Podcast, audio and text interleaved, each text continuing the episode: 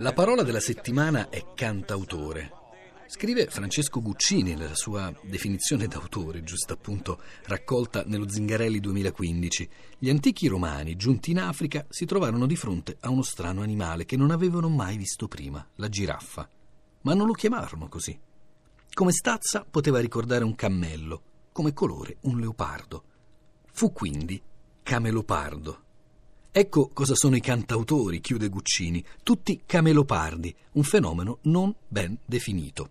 Il cantautore dunque come un ircocervo, come una sirena il cui corpo flessuoso finisce in un pesce, un neologismo orrendamente formato. Così definì la parola nel 1963 il padre della storia della lingua italiana, Bruno Migliorini, e pensava proprio al fatto che quella parola univa una parte della parola cantante, arbitrariamente mozzata, e la parola autore.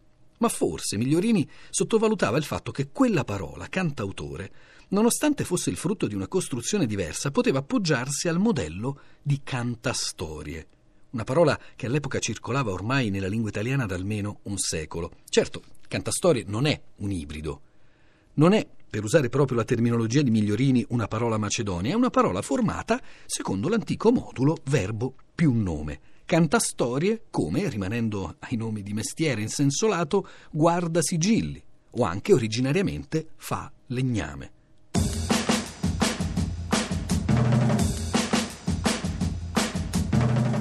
Ma non si può trascurare che proprio secondo quel modulo, secondo il modulo di cantastorie, pochi anni prima, nel 1957, Michele Straniero aveva battezzato il cantacronache, quel gruppo di autori, musicisti, scrittori, interpreti che collaborando anche con personaggi del rango di Calvino o di Pasolini si proponeva di creare una canzone diversa da quella di stile sanremese, da quella che proprio in quell'ambiente veniva chiamata la canzonetta gastronomica. Ha scritto Michele Straniero, questo tipo di canzonette nuove aveva bisogno, ci parve, di un nome, di una sigla adatta e popolare, e trovammo Canta Cronache. Facile gioco di parole, aggiunge Straniero, per la cronaca fui io a inventarlo. E non sarà forse un caso che la prima attestazione di cantautore, anzi di cantautori, perché la prima attestazione è al plurale, sia proprio in riferimento a un progetto collettivo, tutto sommato non molto diverso, direi, anzi decisamente paragonabile a quello del cantacronache. Rinvenuta dal giovane studioso Jacopo Tomatis, questa prima attestazione si trova infatti in un trafiletto del settimanale Sorrisi e Canzoni, non ancora TV, del 7 agosto 1960. Progetti. Il Cantautori, una specie di carro di tespi della musica leggera, percorrerà le maggiori piazze d'Italia a partire dal mese di settembre. Le musiche degli spettacoli saranno scritte dagli stessi attori cantanti che le interpreteranno: Maria Monti, Enrico Polito, Franco Migliacci, Edoardo Vianello, Gianni Meccia, Gino Paoli. Il cantautori proprio come il cantacronache. Il calco è direi evidente, anche se la funzione di quel canta è passata ora da verbo a moncone di nome ed entrambe le parole sembrano adagiarsi, direi, sia cantautore sia cantacronache, proprio su quel calco vecchio e popolare di cantastorie. Ci siamo spinti fino agli estremi limiti della canzone, laddove sopravvivono ancora tribù di cantautori allo stato brado. Avvicinarsi sarebbe stato pericoloso non si possono prevedere le reazioni di quegli esseri primitivi. Siamo limitati quindi a riprenderli con teleobiettivi senza che sospettassero della nostra presenza.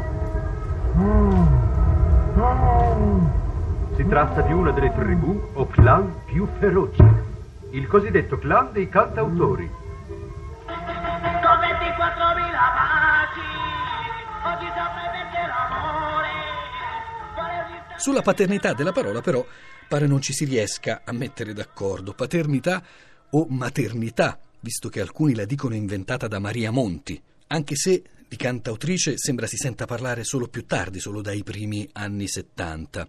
Altri dicono che ad averla inventata fu lo stesso Gianni Meccia. Altri ancora attribuiscono la parola a due discografici, a Ennio Melis o a Vincenzo Micocci, quello per intendersi della Vincenzo Io ti ammazzerò di Alberto Fortis, o più probabilmente ai due discografici, insieme ai due discografici allora in forza alla RCA. Ricorda proprio Micocci. Riflettevo che in un mondo dominato da certe tradizioni si doveva trovare il modo di fornire se non una giustificazione, almeno una spiegazione. Il meglio che mi riuscì di fare fu inserire il concetto della priorità dell'autore, che in quel caso era anche cantante. E lì per lì mi venne fuori un termine improbabile, racconta Micocci, cantantautore. Con aria incerta andai a parlarne con Ennio Melis, perché era opportuna almeno una coassunzione di responsabilità. Melis osservò che il concetto non faceva una piega. Era il suono del termine che risultava alquanto cacofonico.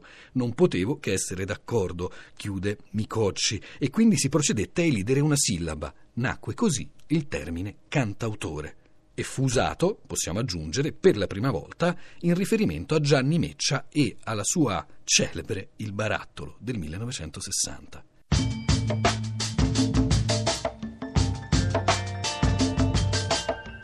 Una parola nuova si è aggiunta al vocabolario della musica leggera, i cantautori. Si potrebbe pensare ad un qualcosa di strano, di insolito, forse anche di pericoloso, ma niente di tutto questo. Questo è un brano di un articolo intitolato Chi sono i cantautori che apparve nel Musichiere, la rivista che seguiva il successo straordinario della trasmissione televisiva, il 17 settembre 1960. All'inizio di quel decennio, del decennio dei mitici cosiddetti anni 60, in effetti la scena musicale italiana appare ancora dominata non da questi nuovi cantautori, considerati addirittura qualcosa di strano o di insolito, ma dalla canzone tradizionale.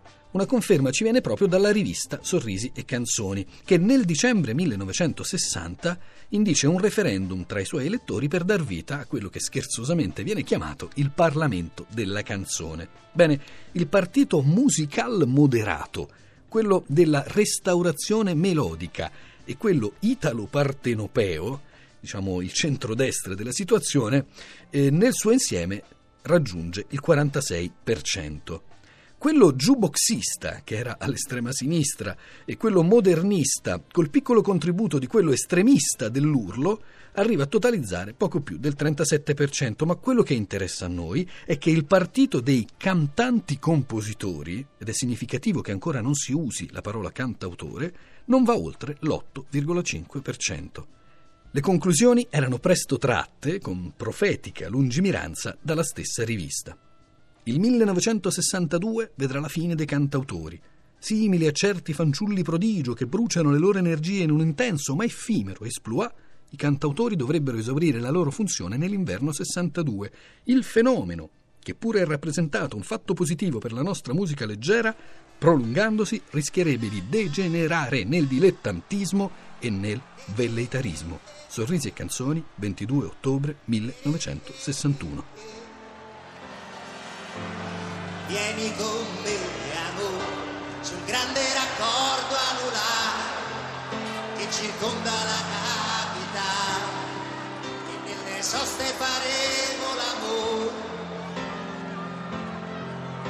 E se nasce una bambina poi la chiameremo Roma. All'uscita 25 c'è a Laurentina. Bruno l'infame ha cambiato gestione e prosciutta più buono da Sergio dietro la piazza. Ma non te fa lo scontrino